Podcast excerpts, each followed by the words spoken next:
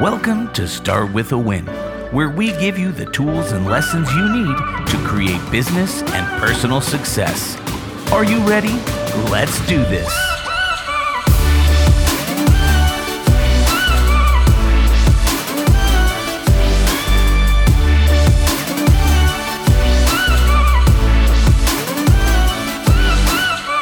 And coming to you from Brand Viva Media Studios here in Denver, Colorado. It's Adam Contos. Start with a win with producer Mark in the studio. How you doing, buddy? I'm doing so good. Awesome. hey, you know it's it's always fun to talk to business leaders and and really business leaders who are also adventurers. So I'm really excited about today's guest. Uh, today we have Monty Moran on. Uh, he's the former co-CEO of Chipotle Mexican Grill, and prior to joining Chipotle, he was head of litigation and CEO at a Denver-based law firm for over ten years. Uh, most recently, uh, he realized his lifelong dream of becoming a pilot and flies his airplane throughout the United States to pursue his interest in better understanding and serving Americans. A quest he documents through his startup, Old Tail Productions. Uh, he is also the author of the book Love is Free, Guac is Extra. Uh, I'm so excited for this interview. I think it's going to be fun, and we have a lot to learn. Monty, welcome to Start with a Win. Thanks, guys. Good to be here. Hey, it's it's good to see you. Um, yeah, this is first of all, you're kind of one of those people who's an adventure nonstop, and you you carry this excitement around with you.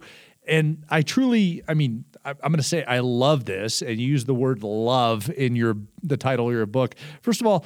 Tell us about your book. You know, give us a, a, for lack of a better term, give us a flyover of your book. Well, you know, you mentioned the word love, so I guess I'll start with that uh, since it's the first uh, word in the title. Uh, you know, why love? You know, um, it's funny. You know, in our country and probably worldwide, we are all comfortable using the word love with our families, with our friends.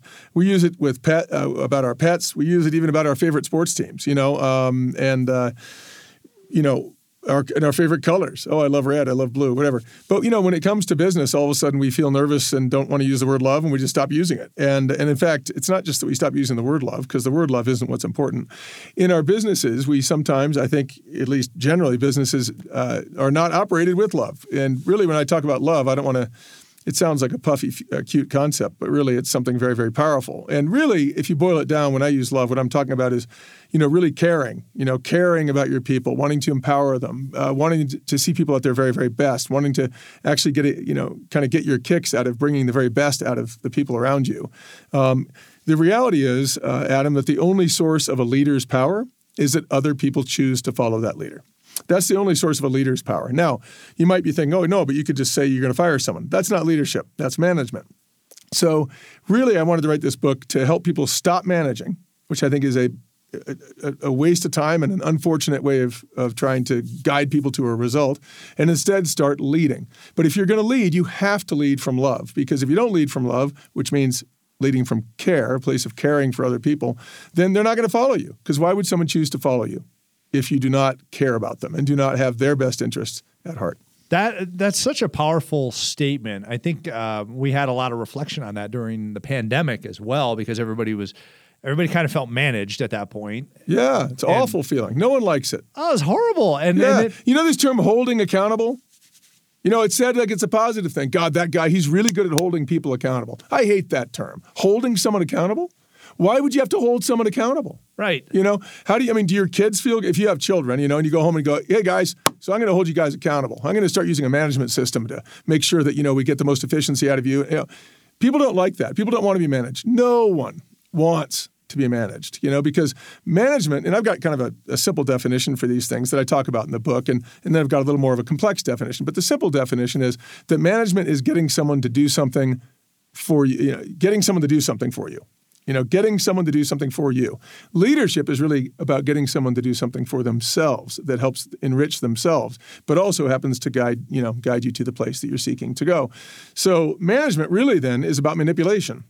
That's what management's about. Management is about trying to get someone to do something by manipulating them so that they will do it for you. And that's offensive. And holding someone accountable is offensive. And so really isn't it a lot better if you can actually just become a person, become a leader, become someone who derives their power because other people choose to follow them to hopefully a better place. So have you noticed, and I- know you've noticed this because this is probably something you look for, but it seems like when you walk into a business where people love what they're doing, it's a totally different business than oh, totally. than the others. I mean, what- Absolutely. tell me about that observation you have, or, or how. I mean, why do you agree with me on that?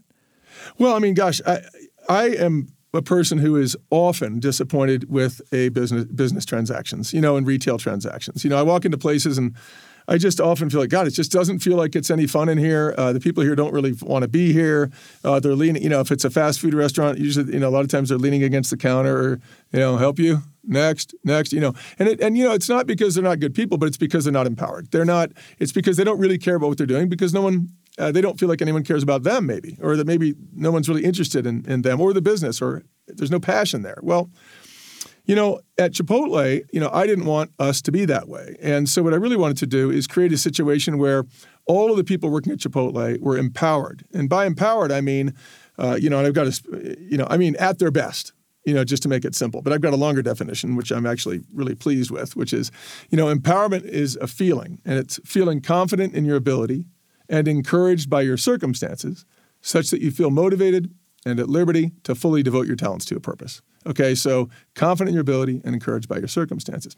When people are confident in their ability and encouraged by their circumstances, that magic combination, they light up. They're enthusiastic. They are. They want to do great things. They want to become the be- become the best version of themselves while doing that which it is that they're that they're there to do.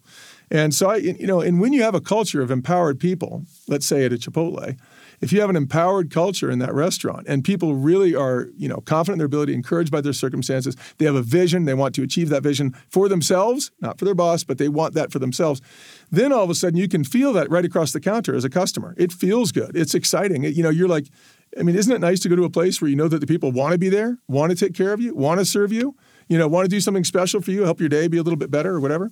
That's exciting. Uh, anything else is subpar, and that just wouldn't be any fun. So I have a question for you about that because you know you look at okay your position as co-CEO of Chipotle, so you're like way way up here, and for those of you listening to this, I'm holding my hand above my head, and then you've got the person talking to the customer at the cash register who is many many many many layers below where you're at at Chipotle headquarters. Um, doing this, how do you translate your thoughts on love and how to talk to that customer all the way down to where that customer is having a conversation with the person at the cash register. Well, it's funny. I, I mean, I don't think of it as down. Okay. I, I Okay, don't, so- you know, I don't think Agreed, of it as yeah, down. yeah, yeah. You know, I, I just, um, I mean, first of all, if you really are in the corporate office as a CEO of a, re- a retail organization, if you're spending all your time in the corporate office, you're not doing a good job. I can just tell you that, plain and simple. Um, the reality is, you know, when I was working at Chipotle, uh, you know, we had, it's, at, you know, I guess at the most we had 75,000 employees at any given time. 75,000 employees. Um, those are the most important people in the company, not me. You know, if those 75,000 people in, are performing it won- wonderfully because they're excited about what they're doing, because they're passionate about what they're doing, because they're empowered people who have a vision that they're pursuing for themselves, well, I become unnecessary as the CEO. You don't even need me. Everything's going to be beautiful, you know. And so, what I wanted to do is build a culture where the people in the restaurants were elevated and at, and at their very, very best. To do that, I spent mo- almost all my time in the restaurants. I went from restaurant to restaurant to restaurant, and I sat down with our people one on one. And when I was there, you know, I estimate I sat down with uh, between 20, 25,000 people, something in that range. Um, one on one to sit down and say, just get to know them. How are you doing? Nice to meet you. You know, and those one on one conversations taught me so much. They taught me about the individual I was talking to, of course, but they also taught me about what was good and bad at the company. You know, what people thought about our policies, our procedures, what people thought about the physical place they worked, and what was easy and, and, and what was difficult about that environment, what they thought about their leadership, you know, what they, what they thought about the vision, and on and on and on and on and on. And uh, what I learned from all those conversations helped me to really focus my attention on doing the things that were top priorities and that helped our people in the restaurants be the best they could be. And that was very, very powerful to our guest experience. It's truly insightful, you know, going from a, uh, you know, and you, you said not the top to bottom, but we'll call it a bottom up organization or flip the paradigm. Um, everybody is is as important as anybody in the organization. I truly, really love that. Um, and what that took is a lot of vulnerability on the the parts of your of your leadership. Um, can you talk about why is vulnerability an important characteristic of a leader, and and how did you implement that in your organization? Yeah, God, you know, I mentioned earlier that the only source of a leader's power is that other people choose to follow. So then you have to ask yourself, why would someone follow me? Well, first of all, people will not follow you if you're not worthy of being followed. Okay, so I'm, I'm dodging the question again. Well, then what makes someone worthy of being followed? Well, you know, someone is not going to follow someone who they, first of all, don't believe is real and genuine. You know, if they think someone's full of crap, why are they going to follow them? If they think that what's coming out of their mouth is canned, they're not going to follow them. People are only going to follow someone if they think that that person is genuine, is real, cares about them, and will take them to a better place. Will help, you know, provide a vision and help them get to that vision that they want for themselves. So, you know, and and and so how do you how how how do you how do you become real? Well, you just have to be yourself. You have to be vulnerable. You have to you know, not only admit your weaknesses, but advertise your weaknesses. You have to give your power away to someone else to the extent you have power. Now, what is a power that everyone in this world has that's incredibly, incredibly powerful, that's incredibly uh, effective? Well, it's the power to care about others. It's the power to, you know, sort of elevate others to be their best. Everyone has that power because that's the power of love, right? So when I talk about love, I mean, you know, caring about someone, being interested in them, being curious about them, wanting them to be their best, uh, being willing to sacrifice your own time and effort to help them be at their best. When someone feels that way about you and, and, and, and gives you that, you know, you're going to feel elevated. You're going to feel loved. And when you f- and that love comes from vulnerability. So without vulnerability, there is no love because without vulnerability, nothing's genuine. It's just canned. So vulnerability is that willingness to let go of your defenses, relax, be yourself, be open to what others have to say, to allow you know a flow of communication to happen between you and someone else, um, to understand that you're just one person, um, to understand that everyone else in the company, you know, cumulative, cumulatively are really who are important, and uh, you know, and so vulnerability is really that willingness to allow love to flow, basically, you know, and when we're defensive or when we're arrogant or when we're judgmental or when we're opinionated, you know, and we're not listening and we're not open hearted, well, we have no love. We have no power because the greatest power that any of us has in this world is the power to make others better. And the power of making others better emanates from love and a loving heart and a desire to help them. I, it all goes back to one place. I mean, that's that's so fascinating. I'll, I'll tell you what. You, if you're looking for some quotes here, advertise your weaknesses. I love that. That I mean, that I mean, is powerful. If you think, it's funny. It's funny, Adam, because if you go out there and tell people you're a hotshot, um, they're going to look for that in you, which is not so great. Okay. Right. But if you go out and tell someone, look, hey, I'm just a guy. I'm just here to do, you know, I'm just here to try to help. I don't have the answers. Uh, you know, I'll look for them. Um, uh, we'll get them. We'll find them together. You know, gosh, I'm. You know, it's funny when I had when I first started at Chipotle, I was thrust into a meeting with a whole bunch of area managers that I didn't know I was going to be in, and my co-CEO Steve said, "Hey, just go talk to these guys." Uh, you know, I said, about what? He said, I don't know, just go talk to him. So I walked in there. I was brand new on the job. They didn't even know I was there. And one of the, and I thought, I didn't know what to say. I literally, so I just said, hey guys, I'm Monty. I'm the new president and COO, because at that, that point I was president and COO.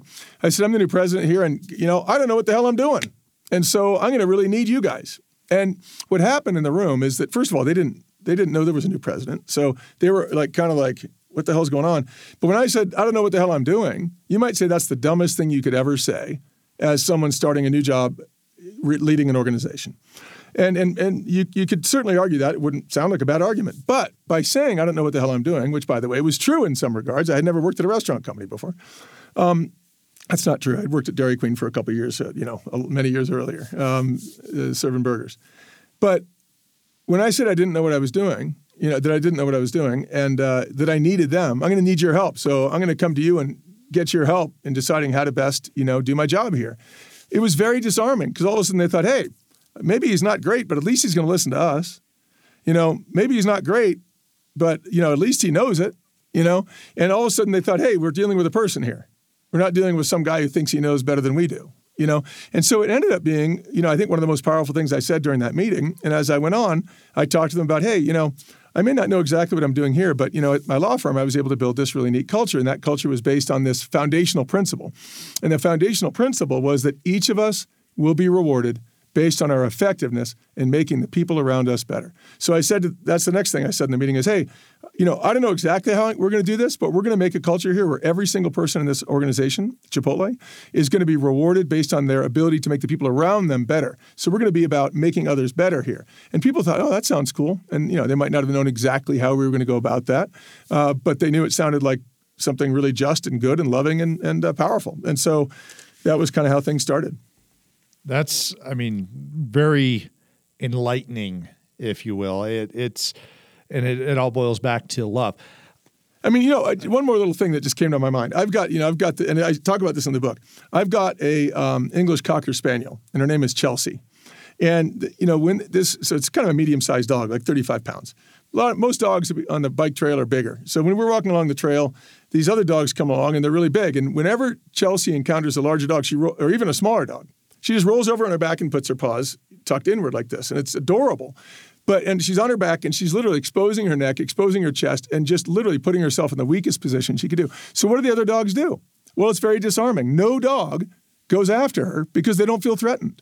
You know, this is just a natural thing that happens in the animal kingdom and we are animals okay you know and so when somebody comes to you and is not only not threatening but in fact sort of just goes hey you know hey i, I, don't, I don't really know what i'm doing you're going to look for their strength you're going to say oh yes you do you, you've got a lot to offer but if someone says hey i've got all the answers you're going to look to see the cracks in the armor and so people tend to um, you know respond really really well to someone who's does not put up defenses and is vulnerable shows their weaknesses hey I'm just here to help. How can I help you guys? That's pretty amazing. I mean, uh, um, incredible tactic, uh, you know, to to really get to know people also. So uh, yeah, and I don't even, you know, Adam, I don't even think of it as a tactic, right? But I just think of it as like.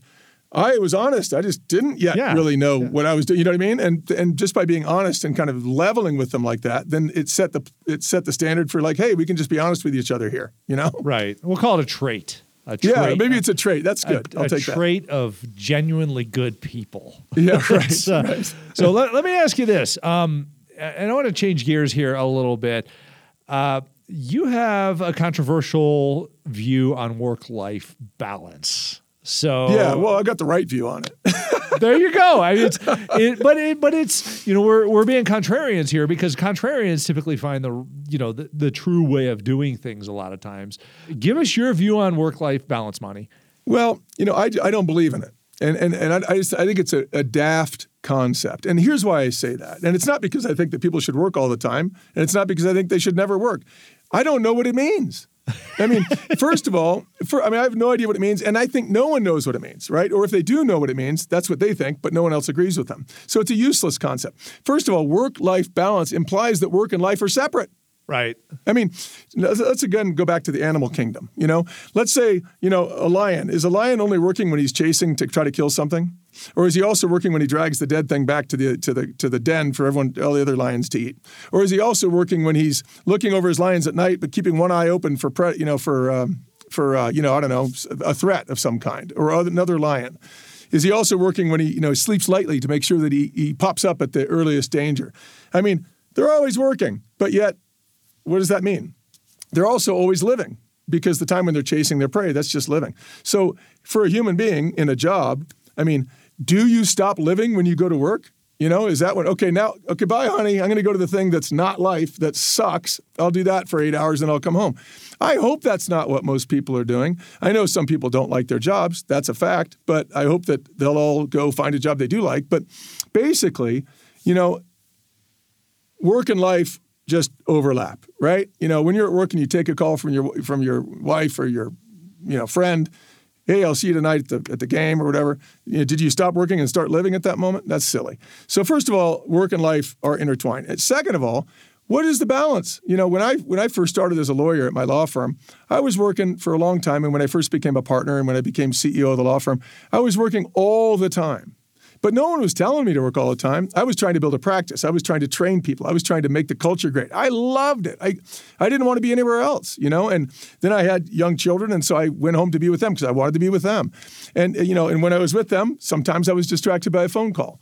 Uh, when I was with them, sometimes I was distracted by a work call. When I was at work, sometimes I was distracted by a kid call or a call from my wife. You know, so uh, those I never thought of the two as different. I'm just kind of living, and and work was a huge part of it. My kids were a huge part of it, and it was all life. You know, some people, on the other hand, might say, "God, Monty, you work too hard. I wouldn't have wanted to work that hard as you, Monty." And I'd say, "Well, cool, don't then." You know, it's like someone else might find that they don't want to spend as much time in the office and they want to go home a lot more. Now, they may not be okay with their employer, but they should go find a job where that's fine and that'll be their work life balance, I guess you could call it.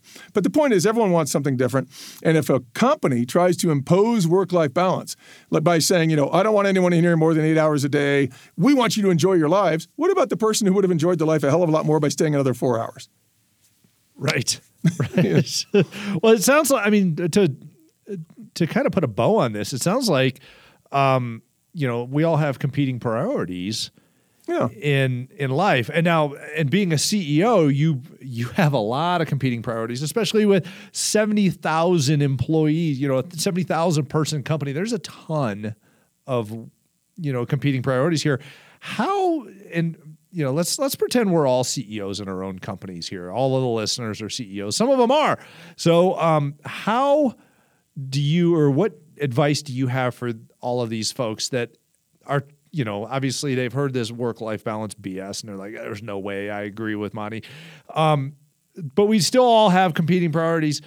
How did you handle that? And what advice do you have for the CEOs out there on managing those competing priorities? Yeah, that's a great question. And I think everyone, one that everyone should consider. You know, when I started at Chipotle and I really didn't know what I was doing, I had to ask myself, what am I going to do? I've been given this big job with this large responsibility, uh, leading lots and lots of people, 10, you know, 10,000 people at that time, and later 75,000 people. You know, and I was like, oh my God, what should I do? What should I do? Uh, obviously, I couldn't go in and do everything myself, right? So, so hard work, like I used to do at the law firm, working all day, every day myself on a project by myself, that wasn't going to work anymore. I couldn't make every burrito, even if I tried. I couldn't clean every countertop if I tried. I couldn't cut every onion if I tried. So I, I had to work through other people. So then the question became, gosh, what is my top priority? Well, my top priority had to be to help each and every one of the people at the company be at their very, very best, right? Because so when I looked at priorities, and I and when I first started at Chipotle, I, I, I, had a ton of things that I wanted to accomplish because I started noticing lots of things that I thought could be better. Um, and so I had all these things in my mind. But then what I had to ask, and I think this works at any company, I had to ask myself, what things are there of all this big menu of things that I'd like to get done? Which of them, if accomplished, would knock down more, you know, would, would, would encompass a lot of other things, you know? sort of like, think about bowling. Which pin can I knock down that'll knock down the rest of them? You know, it's kind of like, well, in bowling, usually that's hitting the front pin, right? So you have to decide what is that front pin you're going to hit, you know, or what is that one pin you're going to hit that's going to decimate the other problems and eliminate them such that the place just goes, you know? Well, you know, for me, that was empowering each and every person to be a top performer who was empowered to achieve very, very high standards. So we had to articulate what the standards were. We had to hire the very best people we could. We had to empower them and teach them, uh, you know, the best way to empower other people, and had to create a culture where they knew that empowering other people was their best way, uh, you know, to to uh, to quote unquote get ahead, right? And so if I could do just that one thing, create a culture where each and every person was focused on making the people around them better, the employees around them and the customers around them. If I could get everyone to do that, you know, and really care about that, it was going to take care of everything else. It was going to lower our food costs because we'd waste less. It was going to delight customers because we'd make better food and deliver it more quickly. It was going to delight customers because we were going to treat them better and give great service. It was going to result in cleaner bathrooms and cleaner counters and cleaner floors and, and uh, the right music level and the right temperature in the restaurant and a great environment and a wonderful guest experience. Well, holy cow, if you get all those things, guess what? You've got yourself a winning restaurant company, you know? And so that's where I landed on, on that particular priority. And it's certainly true that there were operational priorities too, of course. Uh, but I was, even there, I looked, what's the one operational priority? that if I accomplish it, will take care of other operational priorities, the most others. And that was the idea of throughput, to find a way to serve our customers more quickly so that they didn't have to wait in line, which is really the only not so good part of a guest experience anywhere. No one wants to wait in line too long. Uh, so eliminate the line, get them through more quickly, and that solved a lot of other problems because their food was hotter, they got it more quickly, they you know they could get back to work more quickly if they wanted to, or enjoy or have more time in the dining room to enjoy it. And also, it was a lot of fun for our crews because when they got moving quickly, it was like a well-oiled machine, and they felt proud, they had fun, and the days went by quickly. You know, so it was, and there's a million other wins that came from great throughput. So throughput was the number one operational initiative because if I accomplished that, I should say, if we as a company accomplished that, then I knew it would solve all these other problems that would otherwise plague our organization. Amazing. It's and you can see that in the culture of the organization. You can see what you're talking about there when you just walk into a Chipotle. Even you know when the line is all the way back to the door during the lunch or dinner crowd or whatever, and you go, "Wow, how long is this going to take?" And next thing you know, you're up there talking to somebody who's really motivated we, to make. We got it moving really, really fast because our people got into it. They loved it. They had fun doing it. So yeah, it was a really, it was a really great operational win. And it totally shows that empowerment. I mean, just the the flow, the teamwork, things like that. So, thank as as a foodie, as somebody who spent a lot of time in Chipotle's, I, I appreciate uh, all that you guys have done there. So, I I do have a question, Monty, uh, that I ask all of our amazing guests on the show, and being you know co-CEO of this huge organization, Chipotle, and doing so much uh, in your life. Um, Monty, how do you start your day with a win? Okay. Well, I suppose personally, I wake up in the morning a lot of times with a little bit of stress. You know, like, oh my God, what am I going to do? I got all this stuff to do, and and and sometimes I'm, you know, I'm, I feel a little like, oh crap, a little bit, maybe nervous, maybe uh, a little anxiety, a little afraid. I find that the very, and I'm not very good at meditating, like sitting still and just kind of, you know, om. I'm not really good at that. I wish I were. I think a lot of people meditate at the beginning of the day because it gets gets them calmed down. I think the best thing I can do is go for a run or exercise. Go for a swim, go for a run. What's great about swimming is you can't talk. You can't listen to, well, I suppose there's headphones now, but I don't have them. Anyway, in your pool and you can't open your mouth or water gets in. So you just got to just focus on the swim and it calms you down. It organizes your thoughts. It, it, it gives you clarity of mind, and you've also started the day with you know cleaning you know cleaning out your system and getting your heart beating a little bit and kind of getting rid of some of those nerves. And then when you come out of that swim pool or off that treadmill or off that you know off the street from your run, you're calm. You're taking deep breaths. You've got a lot of oxygen in your mind, and you're ready to, you know, start prioritizing really well and being efficient throughout your day and, and, getting a lot done. So I think that's the best way for me to start the day with some good exercise. I love that. That's such a great way to start your day with a win. Uh, Monty Moran, former co-CEO of Chipotle Mexican Grill um, author of Love is Free, Guac is Extra, and just an amazing guy. Thanks for being on oh, Start with a Win. Thanks, Adam. And make sure, I'd love people to just a quick plug to check out my, t- my TV show. It's called Connected, A Search for Unity. It's on PBS. And uh, you can go to loveisfree.com to, to find out how to, to view that show or how to get a book or whatever's going on with, with me. So Awesome. Thanks a lot, my friend. Hey, thank you, Adam. Hey, and thank you so much for listening to Start with Win. Uh, if you want to create personal and business success, make sure to subscribe to this podcast and head over to startwithawin.com where you can find more great content and figure out how to get in contact with Adam. Uh, hey, until next time, remember, start with a win.